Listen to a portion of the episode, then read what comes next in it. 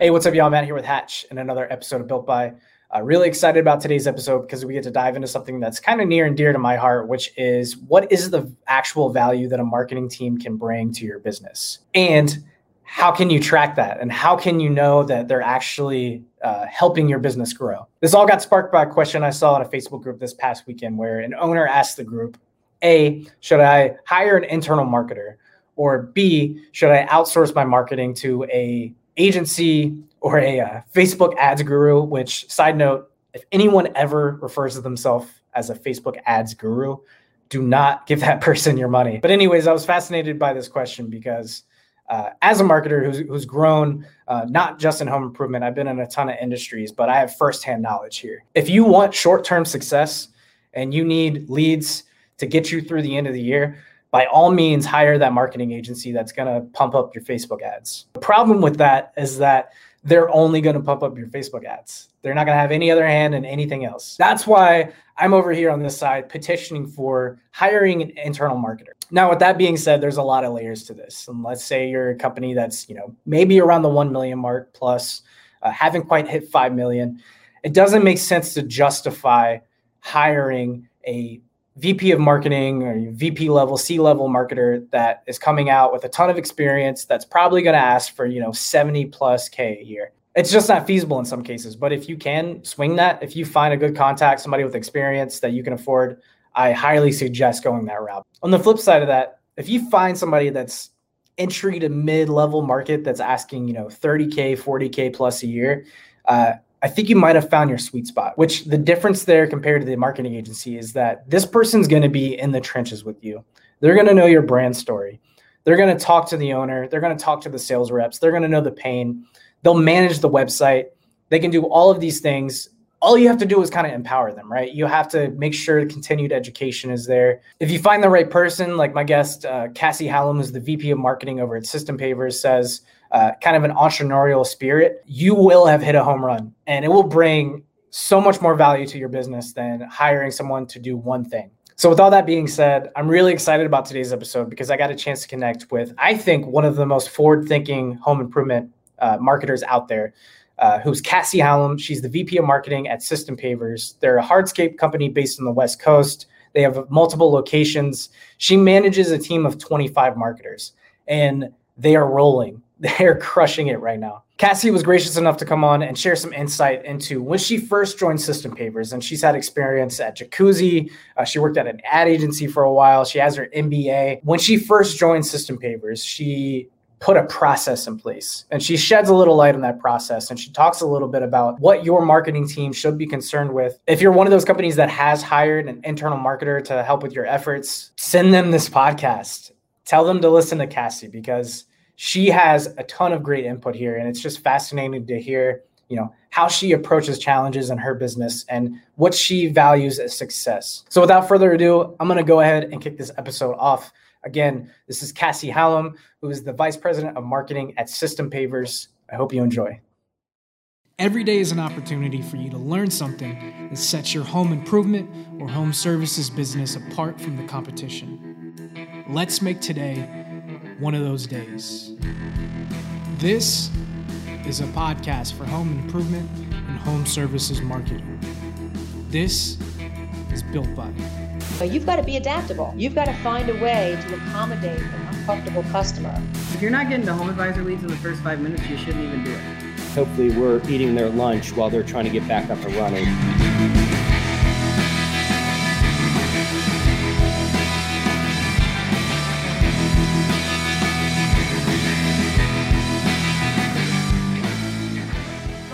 Backwards, my most recent position right now, I'm the chief marketing officer at System Pavers, so outdoor remodeling industry. Uh, outdoor remodeling landscape, uh, sorry, hardscape. It's pretty much to describe it anything but the plants. So that could be outdoor pergolas, fire pits, pavers, patios, etc. Prior to this, I was working in the consumer products industry just for a brief segment. Um, I had moved out there because I had had the opportunity to try something completely different, and it was completely different. So, anything from like the small products that most retailers would consider nuisances, that's what I was working on. So just very different shift in the consumer mindset in terms of like willingness to pay, channel to market, all those different things. Uh, but previous to that, I was in still in the home products category. I had been with Jacuzzi uh, in their marketing department as well. So very much larger consumer goods products um, and or services. So a lot of those products, especially like Jacuzzi and even System Pavers, those are your real want categories. This is an add-on to your life. This is a fun emotional sell a little bit different than some of the home improvement industries that you you talk about which is mm-hmm. yes like HVAC if your AC goes out it is not a matter of like oh it sounds so lovely no fix my AC right now yeah. so I think there's very different ways to market given that and there's a lot of especially home improvement companies that really need to bridge the gap between those needs and those wants even in system pavers there's uh, things that would trend more towards the need. So you look at your driveway, it's cracked, it's concrete, it's ugly. Or then you kind of got the want category on the, the other side, which is more of the hey, I've just got a backyard that I'm not really doing anything with.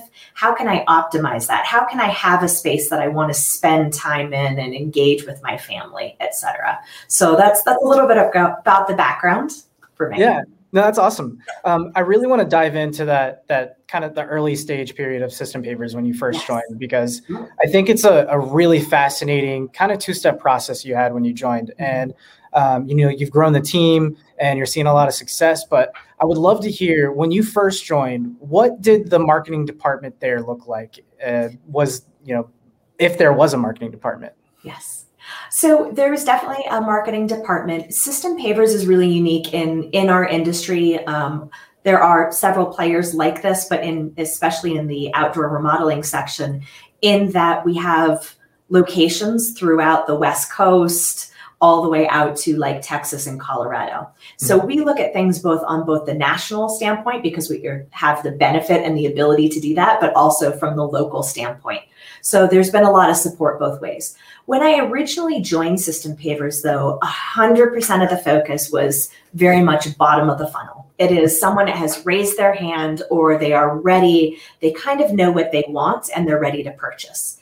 So there were two things that really went into this. And one is more of the business side of it, and one is more the cultural structure piece. So let me start with the business side of it, mm-hmm. which is that you know, being a little bit reactive and bottom of the funnel um, help it can serve and can feed your salespeople today.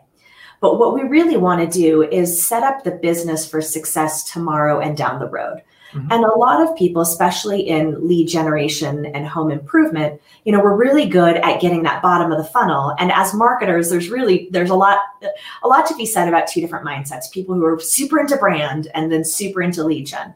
But there really is this beautiful place in the middle, but it's really about starting at the bottom and it's about starting at that lead gen and making sure that you're really killing it, right? Making sure you don't have holes in your bucket, you're not leaving a lot on the table because that's where your highest ROI is going to be, right? Your your chance of losing that customer is very slim because they are ready to buy and they're ready to buy now and it's a matter of who and or like where they buy and what they buy.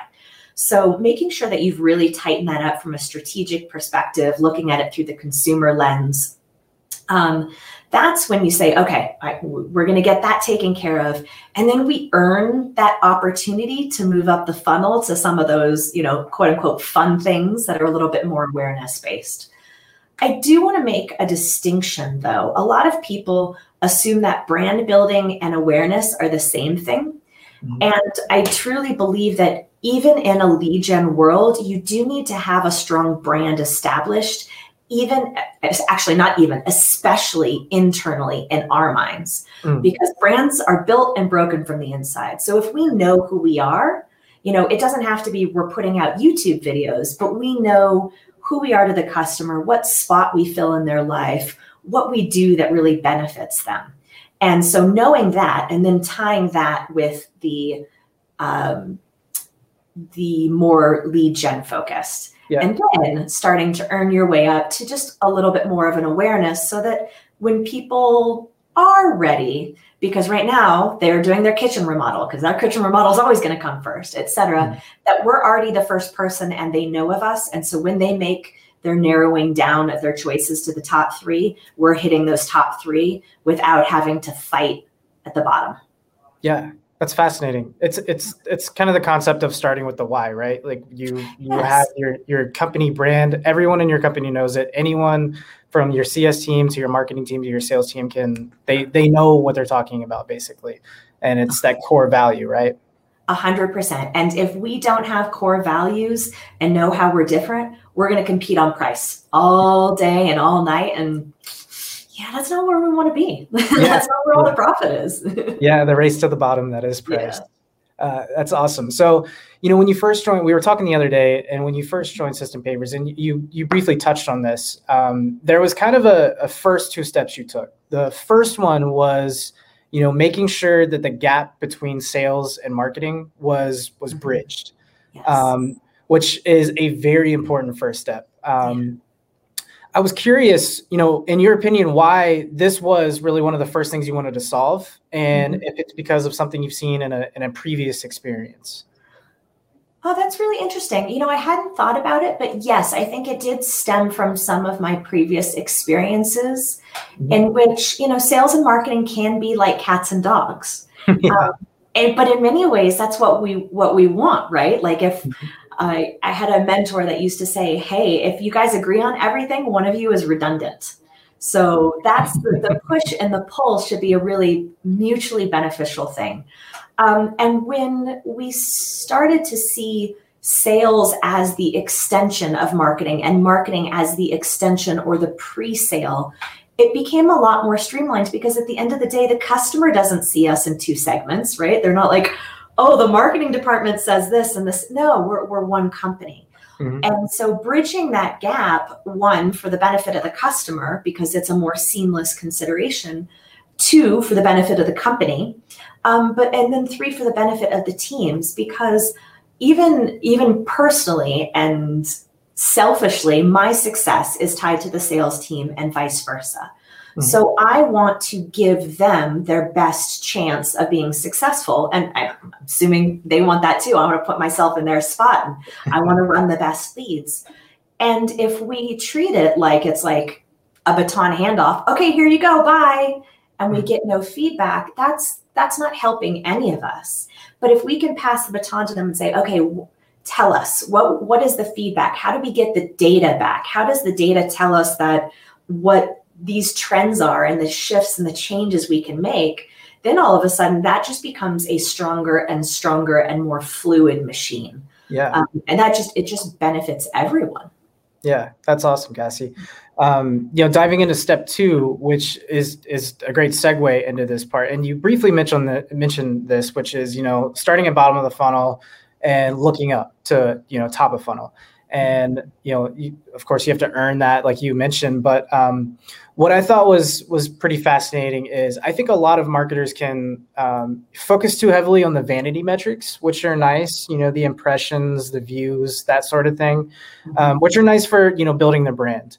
But you you have a different kind of philosophy on it which is that you look back to you know the revenue. You look down what what's resulting in the best revenue. Can you touch a little bit about that sure so some of the metrics that we look at are and going back to what we were just talking about, starting with owning that bottom of the funnel. Mm-hmm. Um, so we want to look at what the cost per lead was, the conversion of leads into appointments, the conversion of appointments into sales, and the conversion of those sales at what job prices, right? Because we might find that we're running a campaign that converts much higher, but it's you know at a ticket size that's half the price.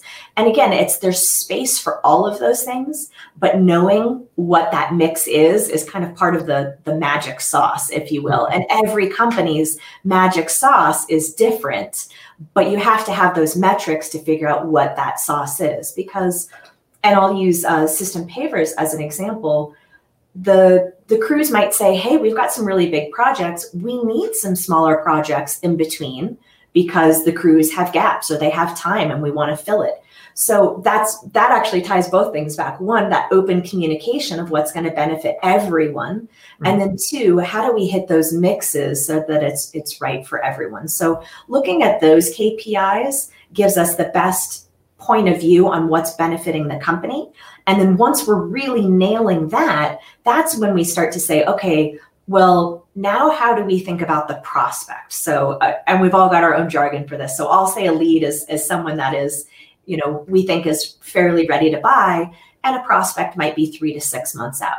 And that's where your more vanity metrics are coming into play. That's where you're like, okay, how many people am I reaching? What are the impressions? What is the engagement rate?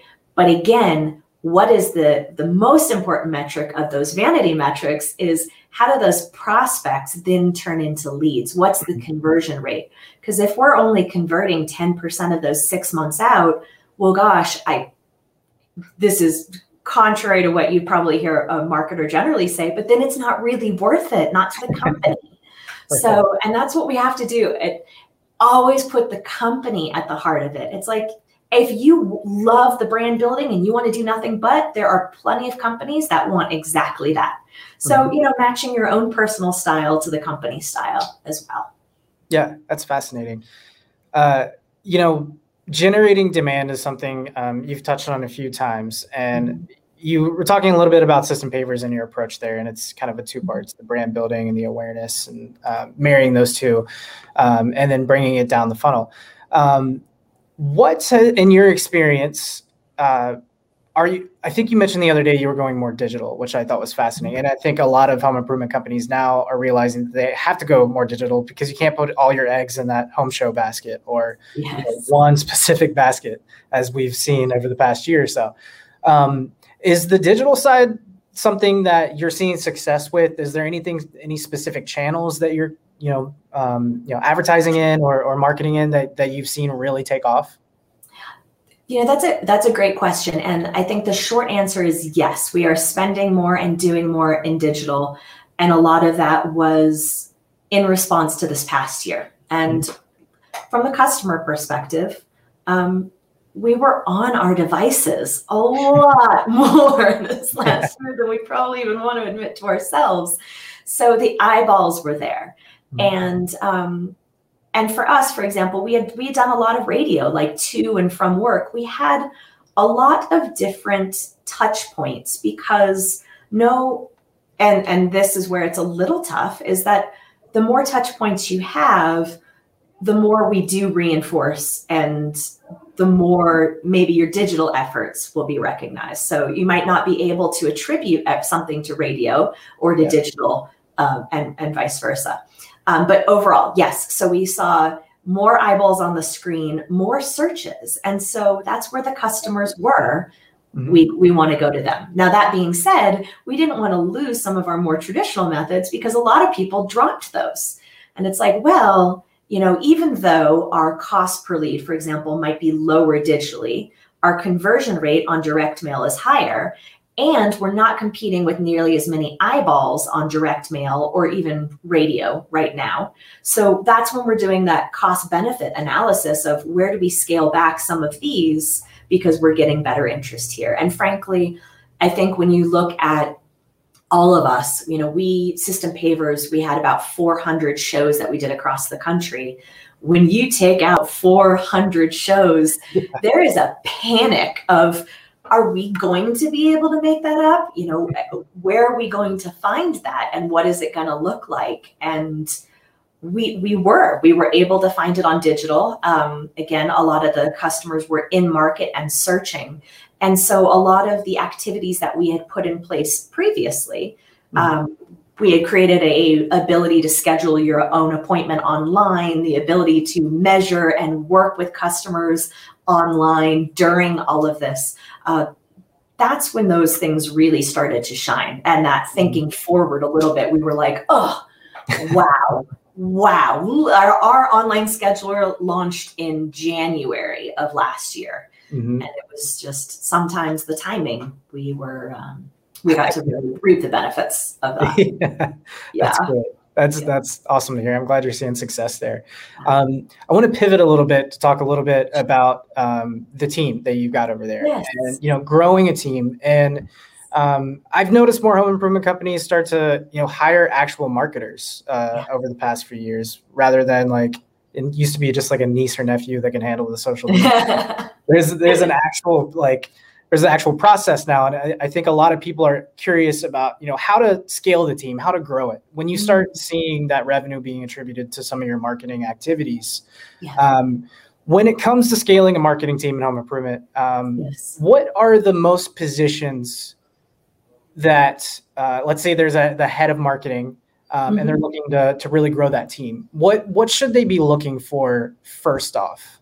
Ooh, great question. Uh, I'll put this a little bit in the court of it depends. Mm. So I think there, there are some things that are probably consistent, but it depends on the size of the company, how fast you want to grow.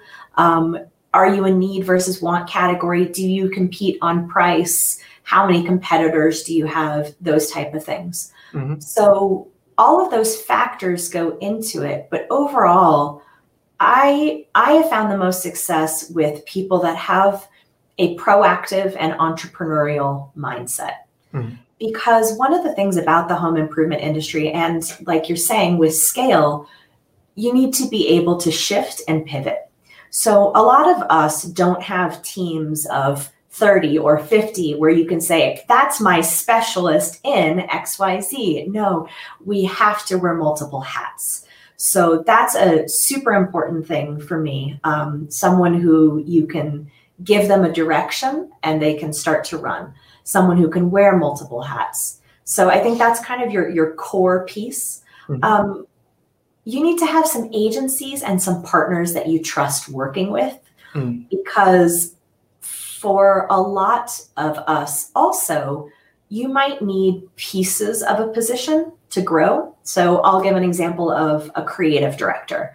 Mm. You don't necessarily need 120 to 150 thousand dollar creative director all year but you do need someone who you can pop in and trust will guide the team twice a year, do sessions, help guide the plan that the teams can execute to.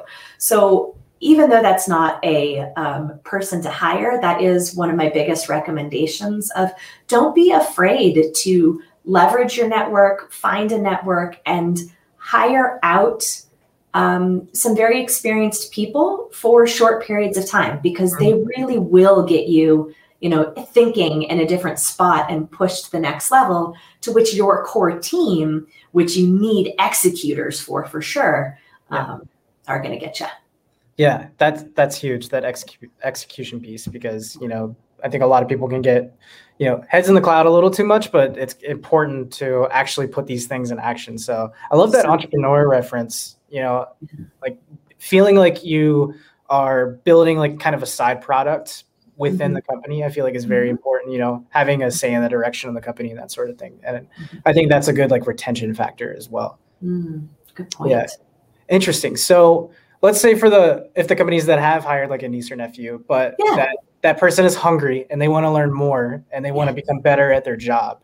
Yes. what where where should they go? There there's no no one goes to school for for home improvement marketing so it's interesting. That is so true you know and it's something i've been thinking about a lot lately. Um, there are an awful lot of people that enjoy mentoring and i think that we often don't ask so you know even finding people that you've seen um, on linkedin asking for advice um, I just got hit up the other days from some friends who have a, a, a, Jeep dealership in town. And they're like, hey, can, can we buy you lunch and pick your brain? And it's in those moments that you realize, oh my gosh, like background noise. It's all fine. um, it's in those moments that you realize, gosh, like I've accumulated a lot and I love to give that and share that. So, yeah. um, so yeah, I think just even, I, I think asking people, do you know someone? Do you have this? Where do you find? I think that's a really beneficial way to start. But I totally agree with you that in this industry, it's a little, you know, they don't teach a class on yeah. this in particular. Yeah, yeah, absolutely. Um, awesome, Cassie. That I have one last question, which is the one that I like to end every podcast with, which okay. is uh, it's last tip before we dip. So if there was one piece of advice that you would give to anyone in the home improvement industry, what would it be right now?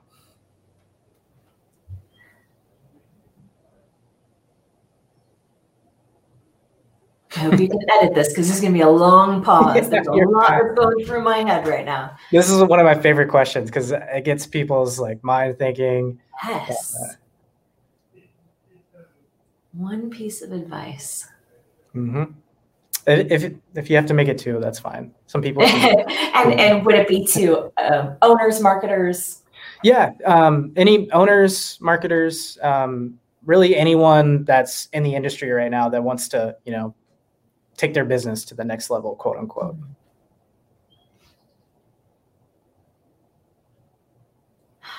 So one, I would piggyback off of my last answer, which is don't be afraid to ask. Just get out there and, and find something or someone. Mhm. Um, you know, here's here's a random one because this is going to be rather particular. Yeah, But I'll start with the big chunk of it, which is put yourself in your customer's shoes. Mm. There is an awful lot going on right now. And we, the closer we get to the business, the big things that we forget sometimes yeah, and you know walk walk in your customer's shoes i talked to someone a friend yesterday and she had said oh gosh i i went to get a paver quote and xyz and it was like oh that's right right right now these are the challenges that this person is facing this is what they're going through um, so by putting them in mind everything from how we treat them and how we speak to them to what that entire overall experience is like. And right now, this industry is experiencing such growth Mhm. that it's really easy to churn and burn. And while that feels not terrible in the moment, Mhm. it is going to bite us hard in six months to a year. And those people who are like, just hire more sales, hire more sales, it doesn't matter how it gets put in the ground, that's really going to hurt because you know customers don't forget that and they want to share those experiences so other people don't go through it so some a little bit of restraint and focus on making sure we don't let the customer experience get out of control will set us up in the long term for when we come out of that because right now anyone in the home and improvement industry is going to make money but who comes out of it and how they come out of it is going to be the real distinguishing factor yeah, that's fascinating. I have a follow up question to that, by the way. yes So, with that in mind, how in marketing, what, what's your approach there? How, how are you? Uh, how can you kind of alleviate that? Like, what do you what do you think long term to to really? I mean, everybody knows there's ebb and flows with with these things, but building out that pipeline, you know, years from now, Yeah. um, what role can marketing play in that? I think there's a few things that we can do. Um, one is to truly survey the customers. This doesn't have to be a $10,000, $100,000 kind of like research experience, um, but having someone who calls and follows up and just asks about that experience can be really impactful. One, because the customer wants to be heard, they get an opportunity to be heard. But two, we get to see if there are patterns that we can then flag and bring to other departments. And that's also where the relationships with the other departments become so crucial because when when you, personally i know that when I, there's someone i like to work with says hey here's an issue i'm like thank you. That's awesome. I want to be on it versus someone who's like here's an issue you handle it. So there, there's you know that that part of the relationship is important too. So being able to see those patterns that's one of them. Um, and then the, whether that's responding to online reviews or having someone do a follow-up or simply sending a follow-up email but making sure that those are monitored. So don't send out 100 if you're only going to be able to respond to three then only send out three so i think that's where we can help gather the feedback and highlight that and present that to people who, who can make changes or differences in those experiences Yeah, creating lifelong relationships with those customers. Yeah. And then another piece is always just, you know, pre um, communication, right? It's Yeah. the proactive, hey guys, we are experiencing really long lead times and delays. And people have been really they really respond well to the proactive communication. You know uh, i think all of us are like don't tell me after it's late. Tell me a week ahead of time. This is Yeah. what's going to happen. And as long as you keep me in the loop i'm going to be much happier because i feel like you're being transparent and honest with me. So a little bit of influence in that proactive communication even if it's from the marketing side and you're putting it on your website you know there and don't get me wrong there's a fine line of of not wanting to scare people off um, but just just that proactive communication Yeah, it's fascinating. I just had a conversation actually right before this where, you know, it's it's the you know, it, it's the customer doesn't think that you've forgotten about them basically, you know, just a, exactly uh, just a infrequent touch, you know, maybe once a month, twice a month just to keep them updated on the progress instead of Yes. this long period of silence which people make up their own, their own reasons why. exactly you know in a in a vacuum you're going to make up your own story and Yeah, that's, exactly. that's what we do good or bad it's what we do yeah, that's right. Uh, awesome, Cassie. That's all the questions I had. Again, thank you so much for joining the podcast today. This has been, you know, one of my favorites. I always love digging in and just hearing how, like, you know, forward-thinking marketers like yourself are, are you know, thinking about these things and, and really building their business to see success. oh thank you so much for having me it's been a wonderful experience Yeah, awesome. Well, this was your first podcast, right? it was my absolute first podcast You have to do so many more now. You're you're an I would love to. It's just this having this conversation and being able to geek out on these type of things. It's just it's fun. It's why we do this, right? Yeah, like that's exactly right. Um, so for any listeners that want to learn, you know, a little bit more about you, I don't know if you're open to connecting. Um, Sure. You know, is is there some? Should they connect with you on LinkedIn or you know if they want to LinkedIn more? is definitely the best place to contact me um, because I always get those communications. And you know, always check out the website. Um, we are in the middle of doing some A/B testing, uh, so you know, well, always some changes to come. But thank Very you. nice. We'll definitely give you a nice backlink on our website. so we're gonna help the you. best. Awesome. Well, thanks so much, Cassie. thank you. Appreciate it. Bye.